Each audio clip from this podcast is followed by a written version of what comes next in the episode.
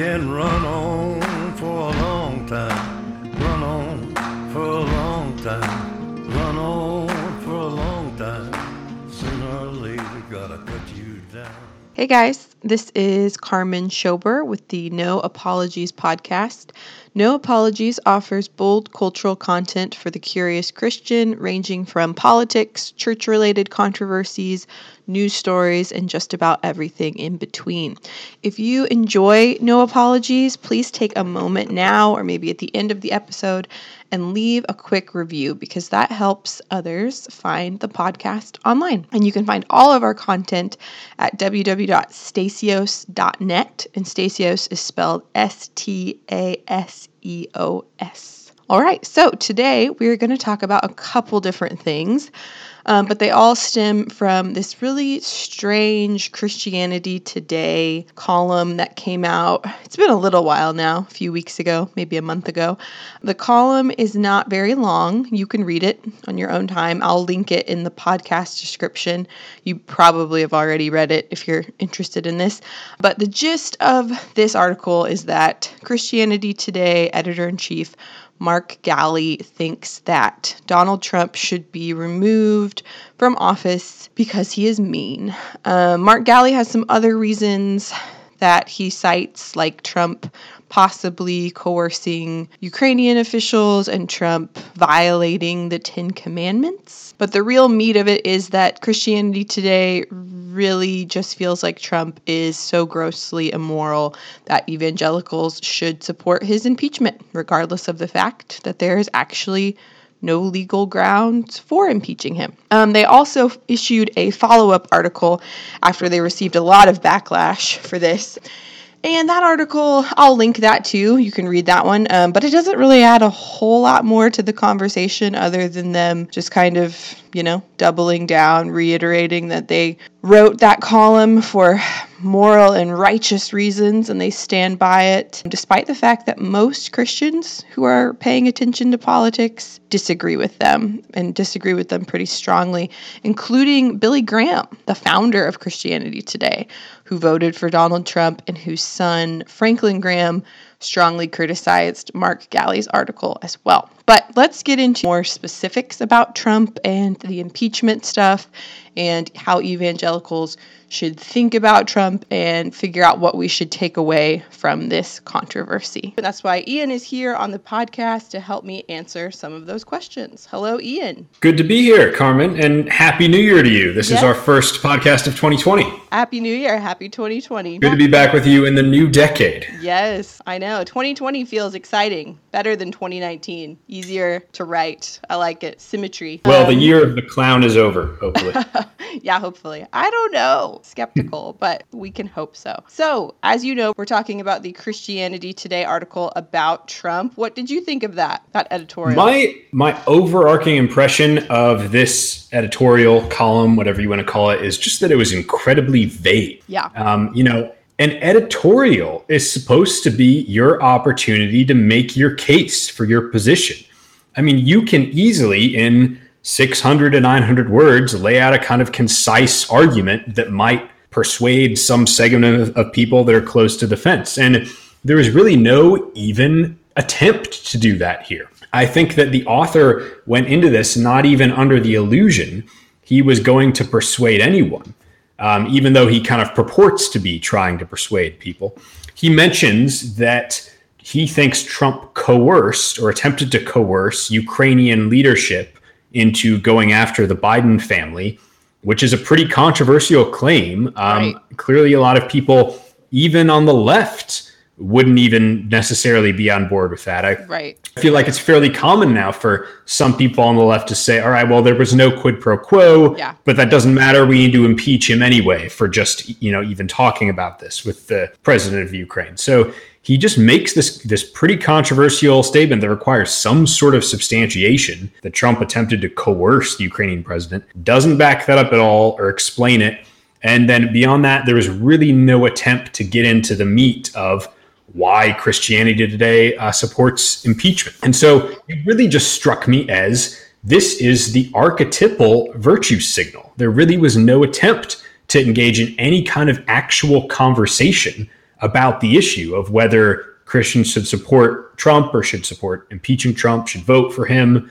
Uh, there was no analysis of any of these things. It was just where this is the virtuous side. We are planting our flag here. It was it was more about Christianity today's identity as like you know we we are people who should be acceptable amongst the cultural elite. I feel like that was the function and primary purpose of this editorial. Yeah, that's a very good summary. I felt very similarly. Like, as far as making a case for Trump to be impeached, I thought that William Lane Craig's response to it was pretty much all that needed to be said because the editorial itself was basically Trump is not a nice person. Trump is not a virtuous person. Therefore, we should impeach him. And that's like not that's not an argument. That's not a. And even not, that was so vague. I mean, it would be one thing if he had at least attempted to put out some sort of coherent, like, you know, look, I, I realize we live in a secular society and we're probably not going to have a Christian president, but uh, if Christians are to vote for someone, they must meet these minimum qualifications, and here they are, and Trump has violated these these minimum rules.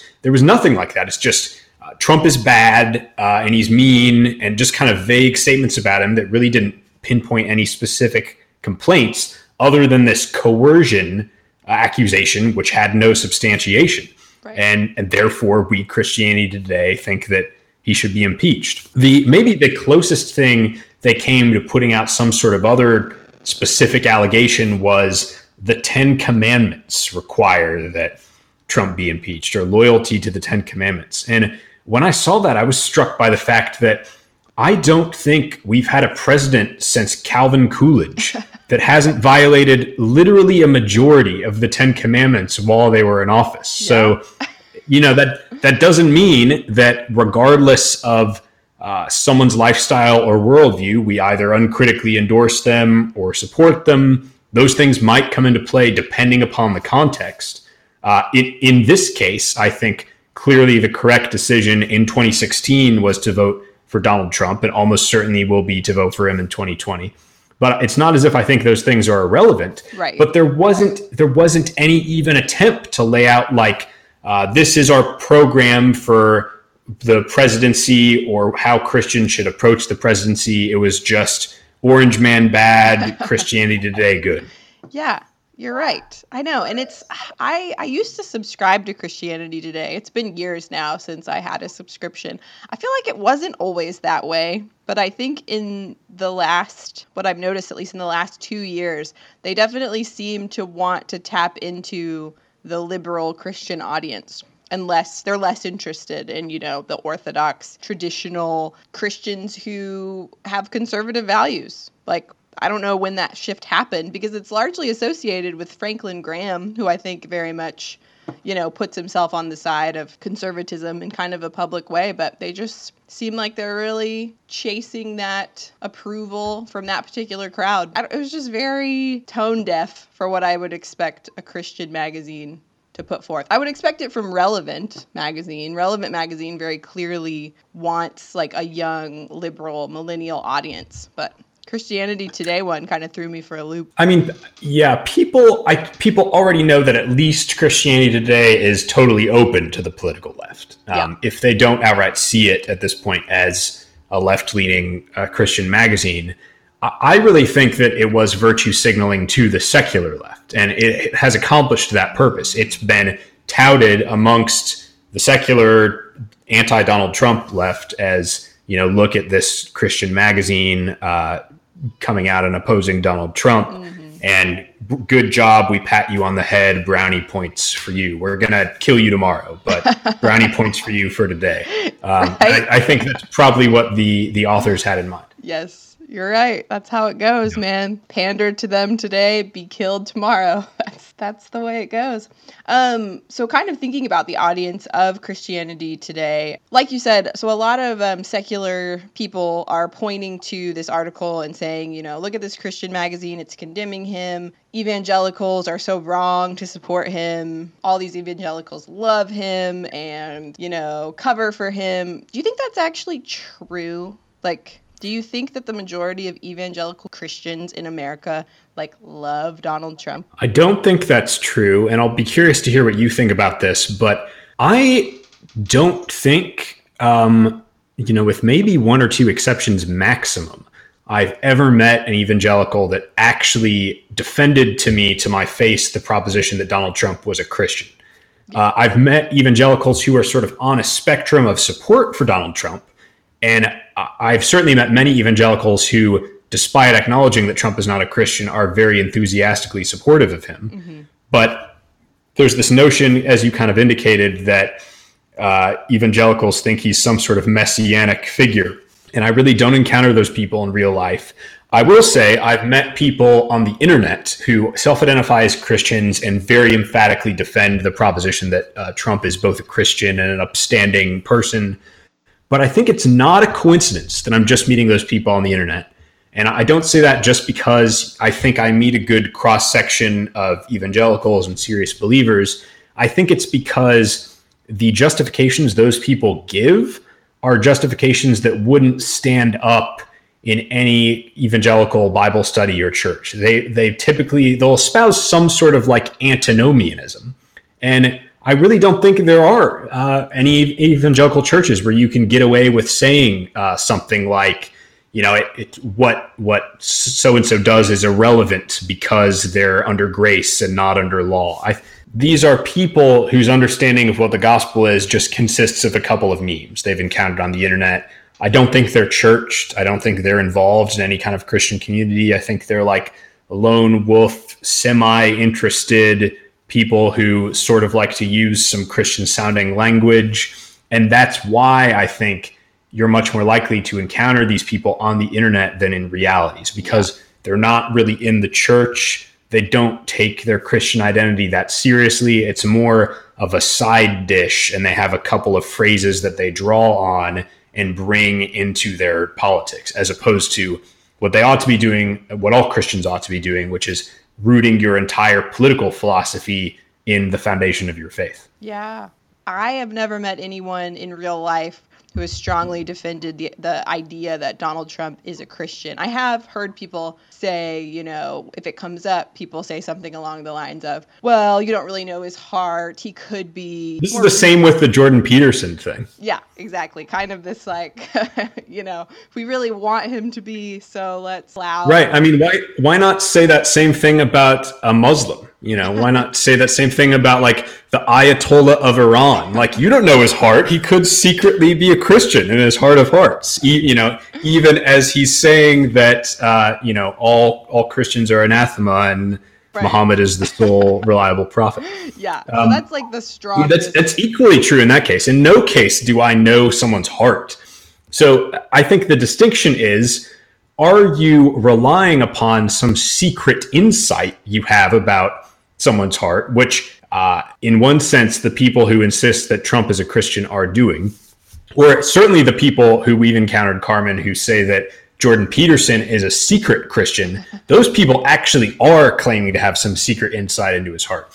When I say Donald Trump is absolutely not a Christian, I'm relying upon Donald Trump's actual statements about his religious beliefs. There is nothing presumptuous or purporting to look into someone's soul about just saying, you know, if this person, Donald Trump hasn't said this, but to give an obvious example, if this person denies that Jesus rose physically from the dead in history, but claims to be a Christian, they're not a Christian.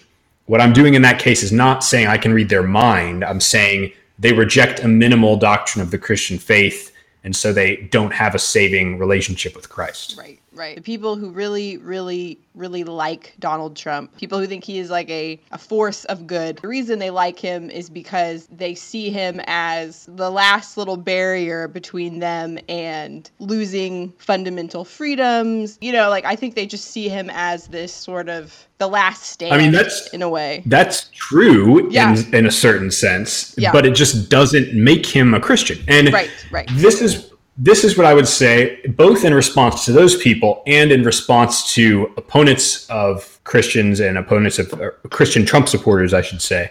God often in the Bible uses people who are mixed bag spiritually. And I don't mean like David, uh, I don't mean like a sincere believer who sins. I mean, God uses people who aren't even necessarily convinced monotheists right. to carry out his will and to defend and promote the interests of his people And m- many people, example, early on in, in 2016, say, uh, pointed to Cyrus. Cyrus was not a Jew, but he's praised and spoken highly of in the Bible, and God used him to advance the interests of Israel. I think comparing uh, Donald Trump to Cyrus is way, way too exalted a comparison. Cyrus actually, I think, was a deeply virtuous person who cared sincerely about religious questions. Another example that comes up sometimes is Jehu, and I, I think that's closer to the mark. Jehu was really not in his heart of hearts a sincere believer, but he very zealously advanced the interests of God's people and of monotheism. And unfortunately, I think Donald Trump is not even quite there, really. I, I think if we had a Jehu president today, that person would be like really emphatically defending and promoting religious liberty and knocking down all obstacles to it. And that would be like one of their main priorities, even though deep down they really weren't sure about this Christianity thing, uh, which yeah. is not really what we're getting from Trump. I think Trump doesn't even really realize what kinds of policies he would need to enact in order to be a Jehu type president. So this is why, for example, you know, shortly after the election, Trump announced, I'm going to implement more tax breaks for churches or something like that. And I think I saw an editorial in Christianity Today actually that said something like, you know, that's nice, but we're really not concerned about tax stuff right now. We're really more concerned about looming threats to religious liberty. And that just indicates, you know, Trump just didn't really even have a sense of like what the policy positions of the person he aspired to be would have really looked like in practice. And so I bring up yeah. those examples to make the point that, you know, one, someone doesn't need to be a Christian for us to support them. God used them not only in the sense that God orchestrates all sorts of historical events and he anoints leaders both good and bad. God used them in the sense that God's people were called upon to endorse and anoint and support them. So Elijah and Elisha anointed Jehu publicly, legitimized Jehu as king, and called on him to rise up and to restore the proper role of monotheism. And likewise, the Bible is full of the praises of Cyrus, even though he was not himself a worshiper of the one true God. In fact, some of the most beautiful language, I think, in Isaiah and these well known prophetic texts is directed towards Cyrus, I call on you, though you do not know me. I will lead you to a hidden treasure. It is I, the God of Israel, who calls you by your name. I mean, this is directed towards, and you know, again, I want to reiterate: Trump is not Cyrus. Cyrus is, is was a much more virtuous, more admirable, and praiseworthy person than I think Donald Trump is. But it's telling that this kind of language is directed to someone who was not a worshiper of the one true God and wouldn't have met the moral standards of God's people at the time. Yeah, that's a very good point. This is sort of a little bit off topic, but I'm curious what your thoughts on it are. Like, obviously, like you said, I think we're in agreement. Trump, based off of his own words, isn't a Christian. Um, hasn't led a particularly virtuous life. We both still think he's a pretty good president. I think he's, let me be specific, I think yes. he's the least bad president of our life. Yeah, this is that is a good way to put it. Part of me thinks, I mean, there's lots of reasons you can object to certain things that Donald Trump says or does. There's a whole valid spectrum for doing that. But I think that a large part of it has to do with something that we've talked about on Stasios a lot is that he is quite often not passive and somewhat antagonistic. And I think that obviously sometimes that's wrong, but I don't think it's always wrong. But I think perhaps the Christianity Today response to him and people like Christianity Today editors have that belief that if someone is brash and antagonistic and fights back that that's that's bad and Christians shouldn't do it and good people shouldn't do it and that's the part that I don't I personally with Trump don't really have an issue with him. I think it's good that he's mean to the right. left. I think he right. should be to the left, but that's a yeah, controversial I mean, Christian opinion to have. It's hard to tell, like we were talking about earlier, what Christianity Today's exact complaints were about Trump. They're so vague that uh, he coerced the Ukrainian president and he violates the Ten Commandments. Uh, you know, that could mean all number of different things. So, and they, you're right, they did mention his Twitter feed, but like well, what specifically are you talking about? Like, right? You There's know, just bad the other stuff day, mixed in with good stuff in there. like, right? Eric Trump was tweeting something about it's time to open up a can of whoop ass, and a lot of people interpreted that to be referring to the death of an Iranian general. And you know, if uh, it's questionable whether that was a reference to that event, but if it were, you know, that's not something I would tweet if I were in Eric Trump's position. I would say, even if it's your enemy, this is someone's death, and you ought to treat the thing with more dignity. And so, you know, those sorts of complaints I think are in a different category from people who just don't like that Trump is very mean and brash to his political opponents on Twitter. Emphatically defending a particular point of view is something that Jesus does and something that Paul does. And both men often did so with barbed language. So, you know, again, that doesn't mean that anyone who uses barbed language is being Christ like or is right. being like Paul. It means that you can use barbed language for good or ill. And I think one thing that the Trump presidency and the 2016 campaign has taught a lot of people is that we're in an era where boldness is very effective. Mm-hmm. Either just as boldness has been very effective for the left for many years, now you have people on the right figuring out that using barbed language and asserting yourself and so on is very effective. And it, it, can be used for good or ill and it's used by by god's people and by the prophets and by the biblical authors and it was used by the church throughout the majority of its history. That's why 21st century christians basically can't read any christian leader from before you know 100 150 years ago because we think gosh, this person was so mean. Uh, Martin Luther is so mean. Athanasius is so mean. They're so angry. They're so unchristlike.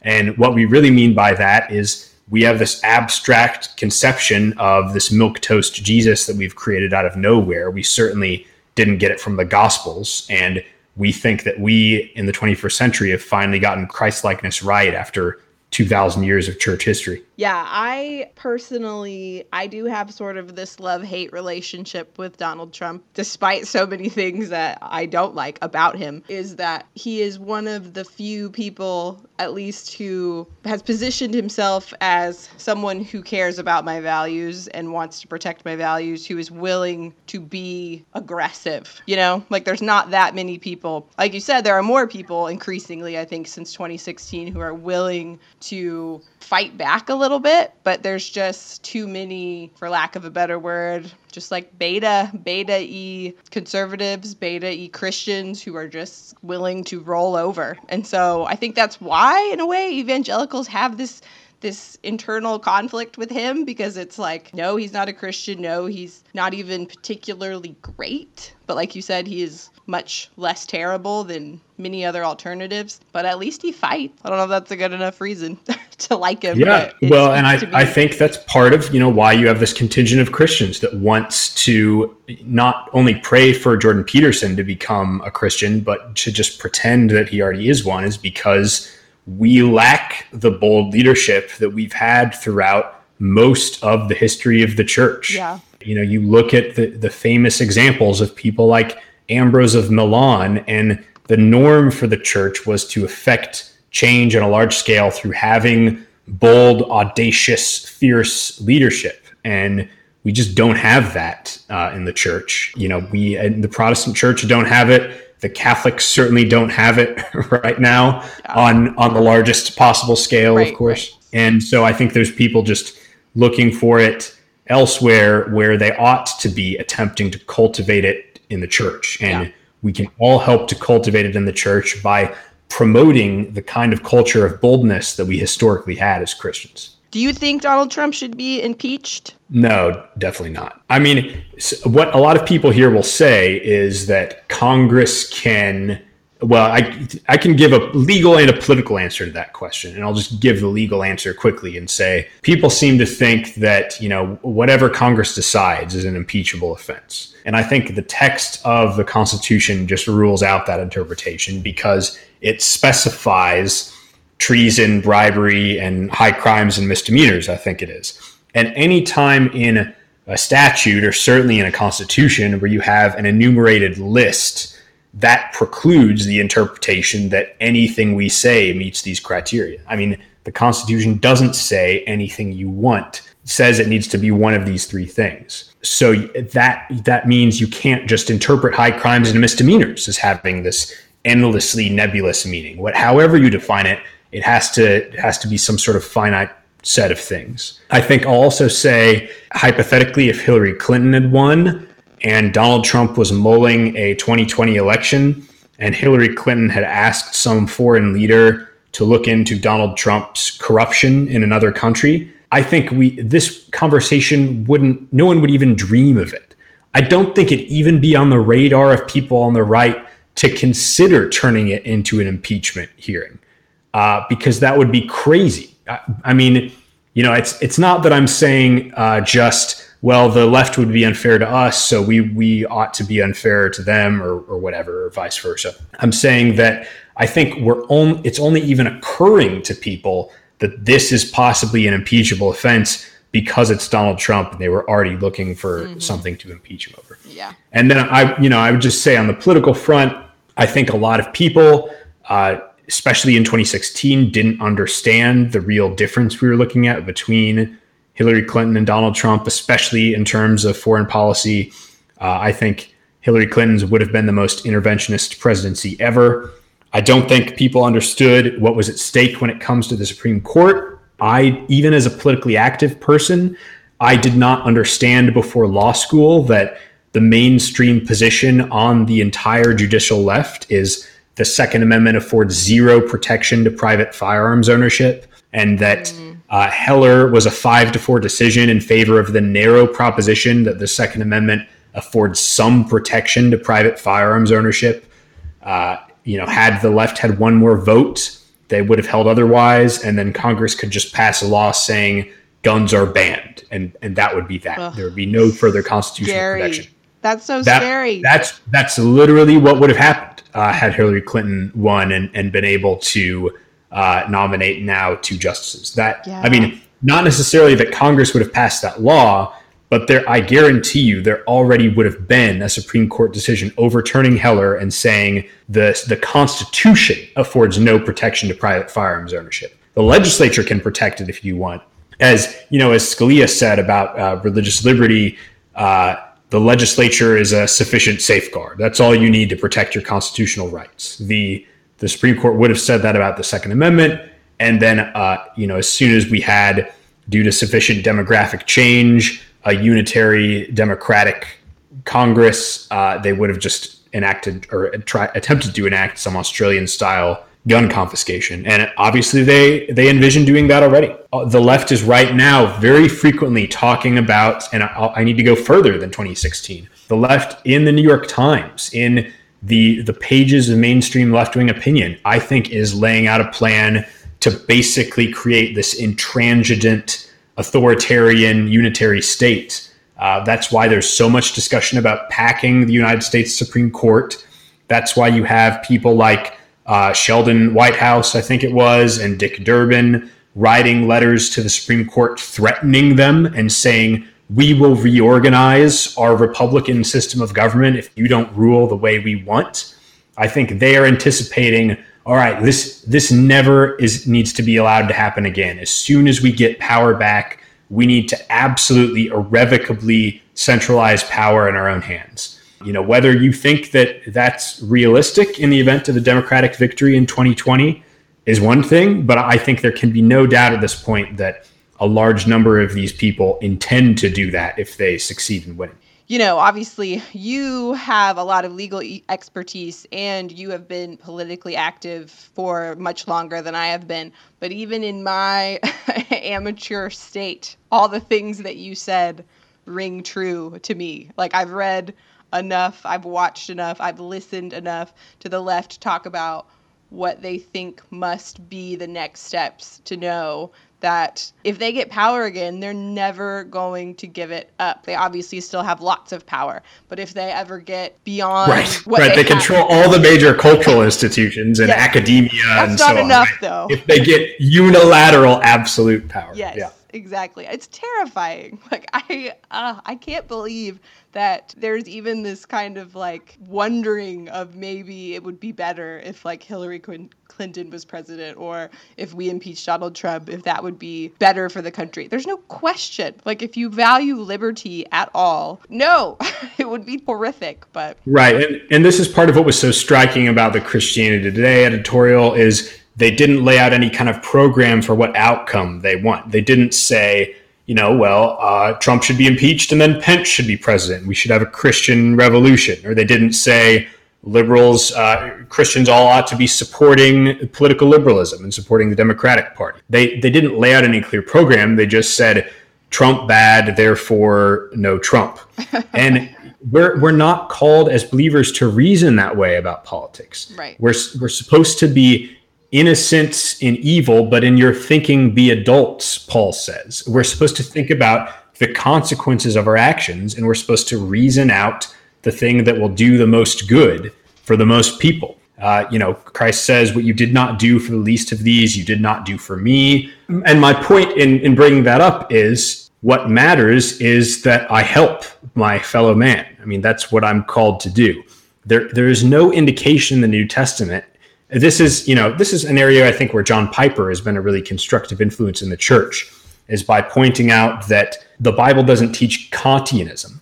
It doesn't teach oh well if you can't get a perfect outcome you just blow everything up or you do nothing. Um, you uh, you do the best you can with what you have. I yeah. think that's the the ethic actually taught in the pages of the bible. We already kind of touched on this but we'll give it its own moment here is Donald Trump a Christian?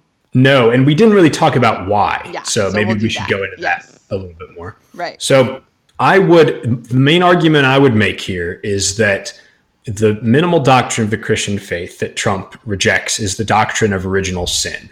And when I say original sin, I mean the proposition that all human beings living today have an inherent predisposition to sin.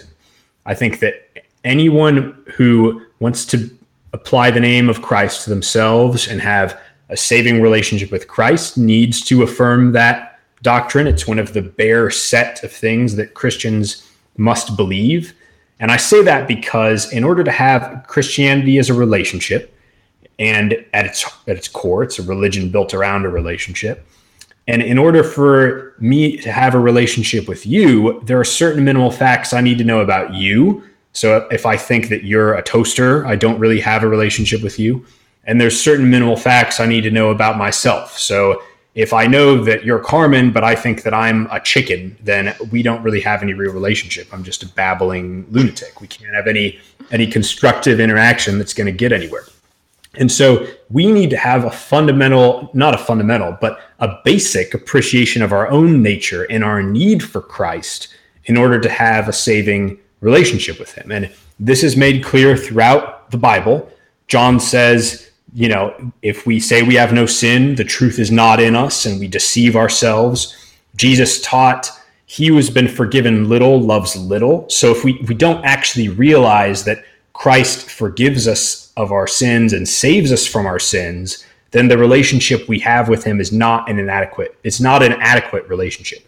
We don't really love him if we don't understand the way that he's forgiven us. Right. And Donald Trump affirms a heresy that is often called Pelagianism. That is, he believes that he has no inherent predisposition to sin. He only desires to do what is good, and he therefore has nothing to be forgiven for. And he's made this clear in multiple public statements.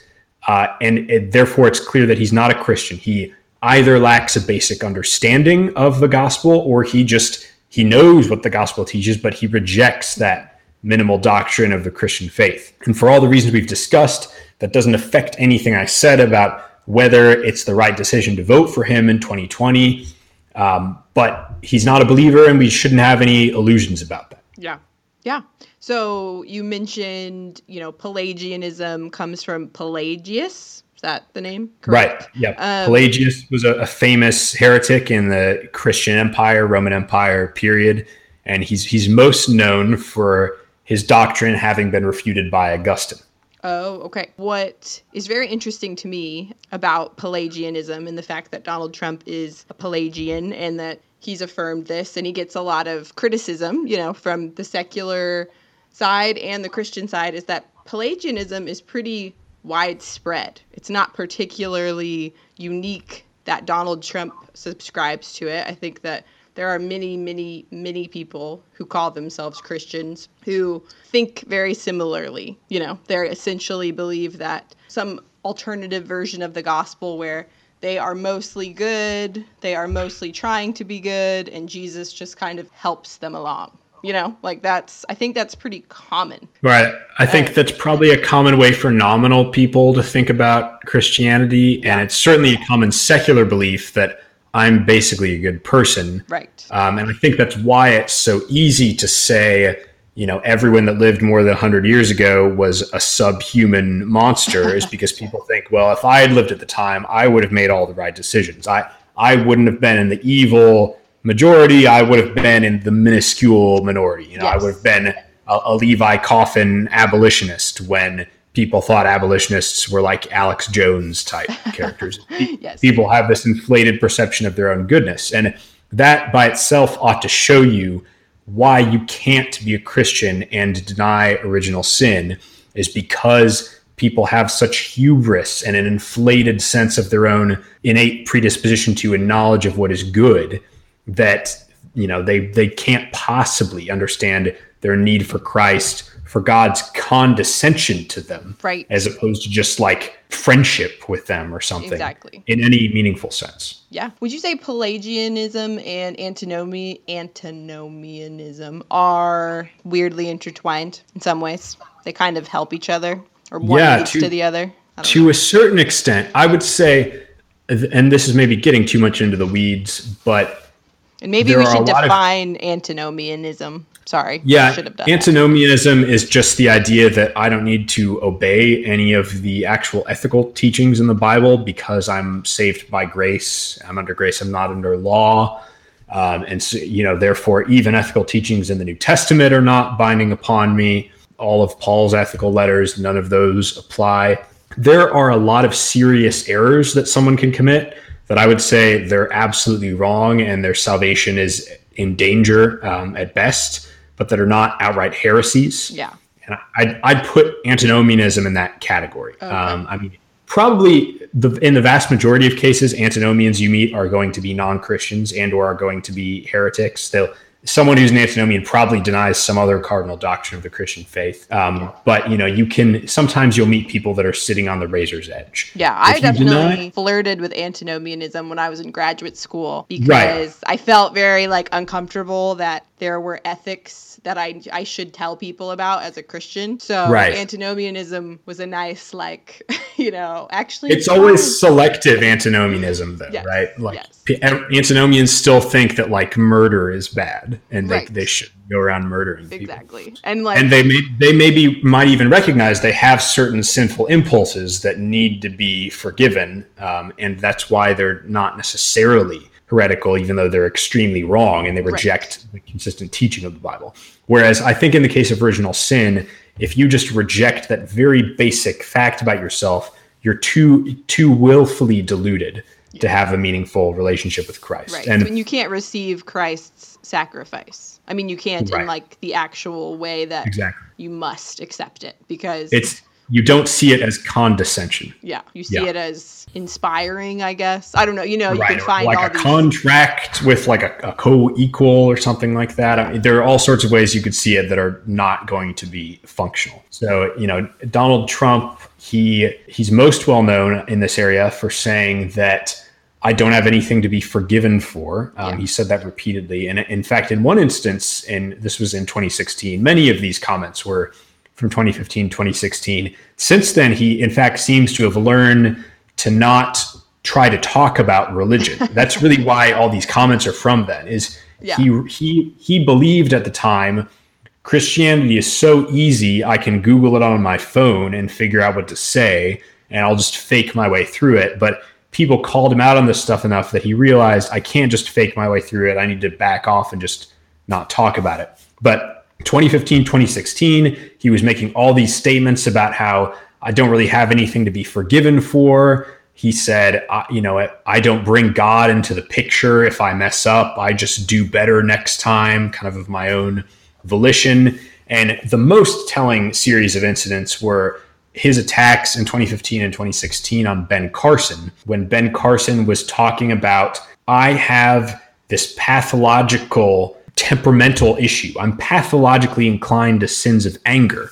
And I need to wrestle with that and sublimate that impulse in myself and turn it into something holy and acceptable to God. And Ben Carson talked about how this kind of inherent impulse to anger that he had led him to come to Christ and to ask God to make him a new creation. And in essence, all Ben Carson was describing was the standard doctrine of original sin that all Christians have believed throughout history that you have, as Paul says in Romans 7, the law of death dwells in my flesh. You know, I, I know what I ought to do, but you know, the thing I hate is the very thing I keep on doing because sin dwells in my members. In other words, I have a pathological disease. I have a biological predisposition to sin. This is something that all Christians believe uh, that Ben Carson was affirming, and Trump just made this his main point of attack on Ben Carson and just again and again said, you know, well, if you have a desire to do wrong things, then obviously you shouldn't be president. I don't have a desire to do wrong things. And you sound like a sick puppy. The only cure for what you have is death. And, you know, mirac- miraculously, they're on good terms now, apparently. And he obviously gave Ben Carson this appointment. Right. But you know, it's it's a lot like one of the most interesting books in church history is Celsus's On the True Doctrine, which is the first book length attack on Christianity written around 130 AD. And Celsus, it's it's unironic, it's unintentionally funny. Celsus complains about how all of these like former criminals are joining the Christian church. And he says, you know, these Christians say that their savior came to save sinners, not the righteous and that's fine. But why couldn't he have, have come to save those who have not sinned? Is there anything wrong with not having sinned? And he's he's speaking about himself and is sort of uh, offended that Christ didn't come to save him, a non-sinner. And oh, wow. that the the tremendous irony underlying these sorts of criticisms by people like Celsus or Trump is they think I'm in some fundamentally different qualitative category of non-sinner. I'm not in the sinner category. I don't struggle with these issues. And that just shows he who's been forgiven little loves little. If, right. if you lack that basic appreciation for who you are and what's wrong with you, then you can't possibly be cured of it. Right. I'll have to go and watch that. I was in 2016, I was still in academia and it was a hellscape during that election and so i kind of avoided a lot of it. So i missed so many things. I missed so many memes. I missed this interaction with trump and ben carson. And you're right they are they seem like they are friends now. I think that's that is something interesting about trump that even though he is not a christian and he's even said these things he is more surrounded by people that are Christians, like Ben Carson, Mike Pence, Ted Cruz, who see the value in supporting Donald Trump. Well, it, yeah, it says a lot about Ben Carson. I would say that you know Trump Trump suggested that uh, he was he compared him to a pedophile and implied that he should be killed. And then Ben Carson accepted this appointment. I think I probably would have told Trump to go jump in a lake if oh he offered me a position. Well, yeah, and he called Ted Cruz ugly and his wife ugly. That's that's right. Yeah, he was, he's very nasty to Whoa, dude! These Christians are being very forgiving. I, I voted for Ted Cruz in the primary, and it's you know I realized it wasn't rational, but Trump's like very emphatic Pelagianism was one of the strongest reasons that I sort of for for a while early on kind of flirted with not voting for him in the general. By the time we got to the point where it was clear he was going to win the primary, I knew that I was going to vote for him in the general, and I was telling other people, you know, it's time to get off the fence and yeah. Uh, you need to vote for Trump, or I mean, really serious risk of World War Three yeah. Um, I think I think uh, Hillary Clinton dreamed of starting World War Three. um, I mean, really, I think you know she like she kind of wanted to be president from the time she was a little girl, but I think she didn't just dream of being president. I think she dreamed of being like a great wartime leader, like Winston Churchill or like Margaret Thatcher or yeah. someone. And I think that's why she had this weird position where she does wasn't just a typical uh, neocon war hawk. She specifically wanted to implement a no-fly zone in a place where there were Russian planes. I think she actually, obviously, I can't prove this, but yeah, I, I find it very plausible that as part of this like grand self-image of herself, she actually did want to not only be the first woman president, but be the wartime leader of yeah. World War III. I, yeah. you know, people are going to say I'm I'm speculating way too much and going way overboard there, but I, I think it would have happened if she no. won, and obviously we talked about the Supreme Court issues as yeah. well. I could see that. I could see her being all about that. Okay. Two more questions, which we've kind of touched on both of these a little bit. So, this is just your chance to, if you want to expand in any way. When you have an honest conversation about Trump, like you and I are having right now, and we say, this is what he said, it's not good, it's, you know, very bad, actually, um, he's not a Christian, people are quick to be like, you know, you don't know their heart, don't say that. It's also kind of similar. Well, they're different because I think Kanye West actually did have a genuine conversion and become a Christian, but there was like sort of the same, like, this strange attitude that we can't try to discern whether or not someone's faith is genuine. And I just don't know if you have any thoughts on that, like where that comes from, why that's a thing, why Christians are really hesitant to exercise their mind in determining whether or not you know someone is or yeah. isn't a Christian. Seems fine to and me. I should say, you know, probably a lot of Christians don't know about the things we just talked about and don't know about these Pelagian statements Trump has made, and that might be part of it. So it could be that yeah, when I say true. Trump is not a Christian, people like assume that I'm saying because he's mean or something, he's not a real Christian. Ah. Obviously, that's not what we're doing. We're not saying, you know, based on certain actions of his we're in a position to kind of weigh the fruit of his life and determine that he, he's not bearing out his faith in his life. That's not what we're doing at all. We're saying he's not a Christian in the same way you and I would say that about like a theological liberal who said, I'm a Christian, but the resurrection didn't actually happen in history.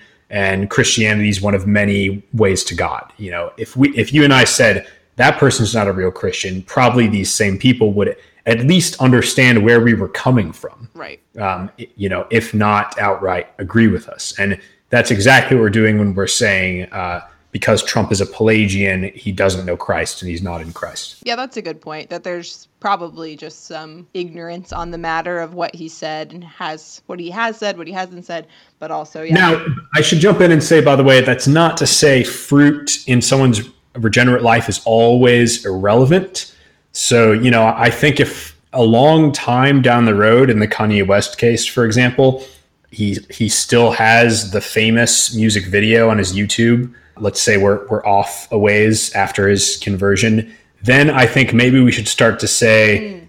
you know, we're just not seeing it. Where's where's the fruit here? These things ought to be changing, and they're not. Any any Christian ought to know to change these things. Yeah. So you know, we do you do know a tree by its fruit so we can discuss the fruit but that's in a fundamentally different category from you know if kanye west was just saying uh, you know i'm a christian and i believe muhammad is the last prophet then we would say well what you are professing isn't actually compatible with the definition of christianity. Right. I mean christians are called to discern lots of things. And obviously, the fruit of a person's life and your own life are things that are up for discussion. But like like we've pointed out here is this conversation about Trump's own statements is very different than us, you know, speculating about how he truly feels. he's let us know how he truly feels. And as right. Christians, we know he's not a Christian yet at this moment. So my last question to you is I mean you've said yes to this already, but I'll let you explain why. Should Christians still vote for Donald Trump in 2020? Yeah, I think so just to kind of review some points that I made over the course of this episode, I think there's a lot of precedent for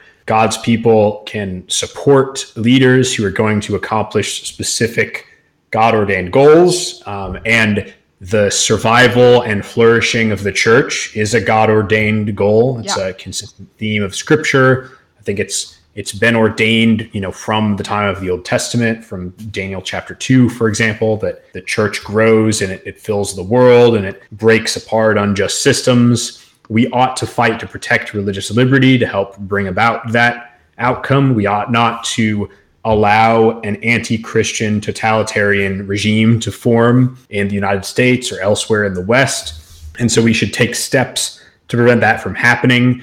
And we should think rationally about how we're going to do that. And since Christians are a minority in the West and increasingly in America, um, you know, I think Christians have been a minority of people in the U.S. for a while, but obviously Christians now have less cultural power than in, in decades past. We we need to form coalitions with people who don't share all our values in order to bring about those goals. You know, also coalition building with non-Christians. There's precedent for that in Scripture.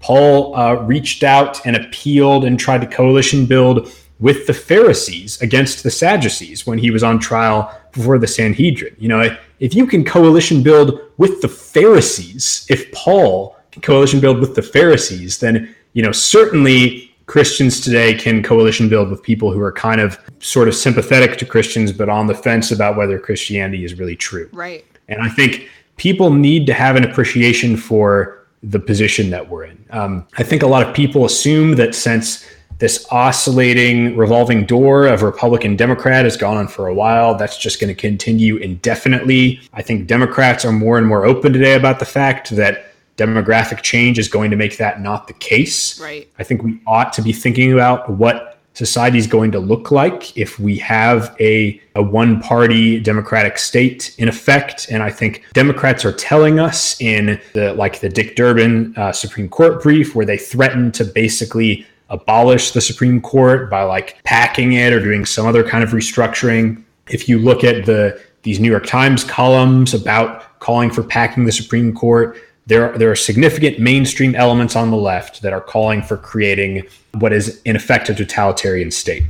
And the mainstream position of the judicial left, as I've said, is to uh, interpret the Second Amendment in a way that private citizens cannot invoke it in court. And so Congress could prohibit all gun ownership. I think this is yet another area where there's a large current on the left that wants to enact authoritarian power and pass a point of no return beyond right. which we could not stop the government from doing whatever it wanted to do. Um, and I think as Christians, we should realize that there's nothing magical about America. America is not magically exempt from the laws of human nature. Yeah. Just as evil regimes can come to power in other countries, an evil regime could come to power in the United States if we at every turn refuse to place limits on the government's power. Uh, we need to, as Christians who are called not only to protect religious liberty, but to just protect human life and just human flourishing in general.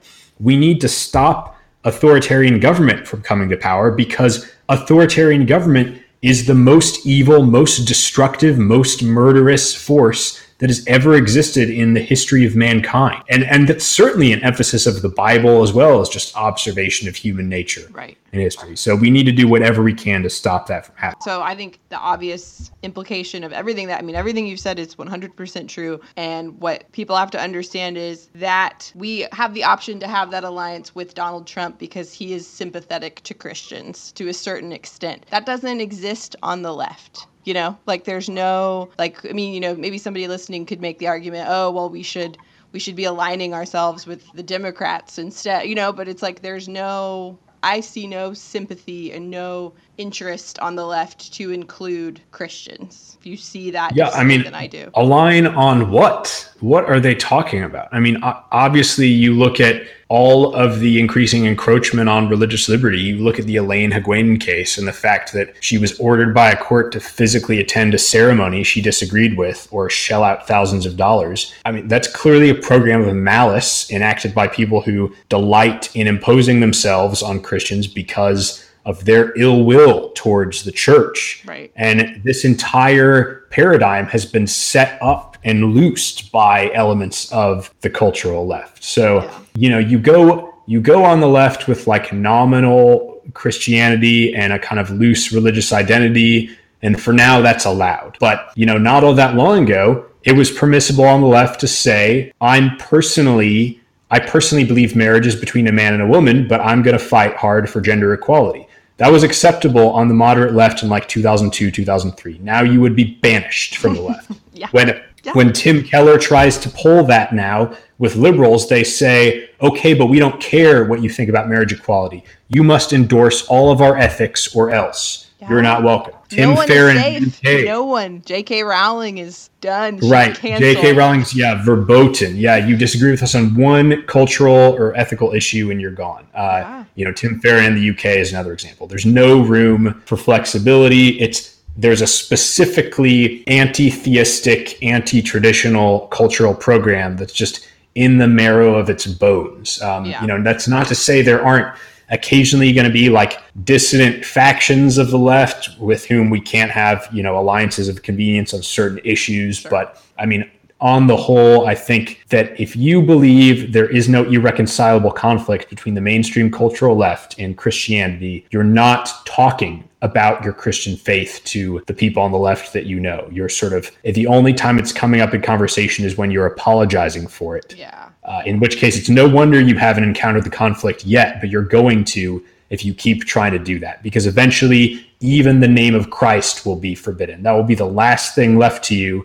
And then, but you're going to wake up one day and it's going to be taken away. And they're going to say, This is a bigoted name. Mm-hmm. This is a mm-hmm. bigoted book. You can't invoke it at all. Get out if you're going to have anything to do with it. Yeah. And, you know, then at that point, you're going to have to choose I've got this one meaningless crumb of rhetoric and semantics left to me. And I can either have that or I can have all of my friends and my social standing and my income. And you know, what do you think those people are going to do at that point? This right. is why there's there's so few of them already. Yeah. Ugh. Bleak, bleak, but so accurate.